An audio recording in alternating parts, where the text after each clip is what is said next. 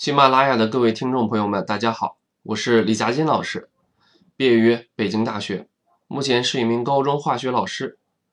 很多家长说孩子的记忆力不好，其实这是因为孩子没有掌握正确的记忆方法。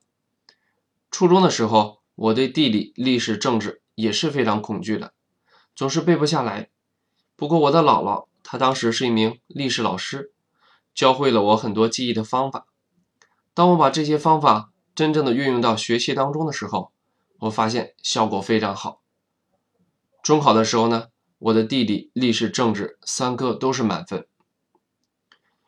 因为关于记忆力的内容呢有很多，我会分很多次来讲，希望能够帮助各位家长和孩子。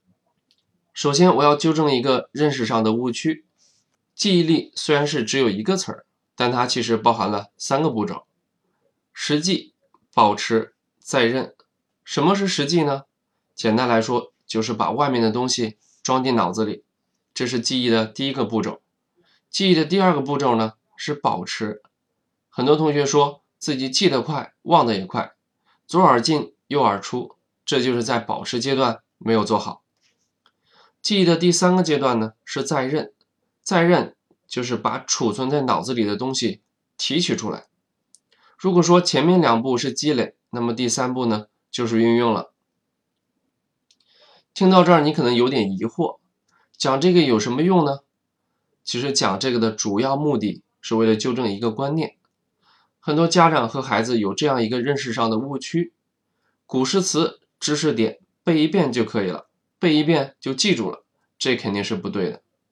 这只能算是记忆的第一步。举个简单的例子，我们要记忆一首古诗词。首先是实际阶段，我们需要通过不断的重复，把古诗词呢装进脑子里。其次，要按照一定的规律进行复习，最后通过默写或者其他的方式，把古诗词从脑子里提取出来。做完了这三步啊，才算完成了对这首古诗词的记忆。好了，今天的内容呢就讲到这儿，期待我们下次的相会，也希望你呢能有收获。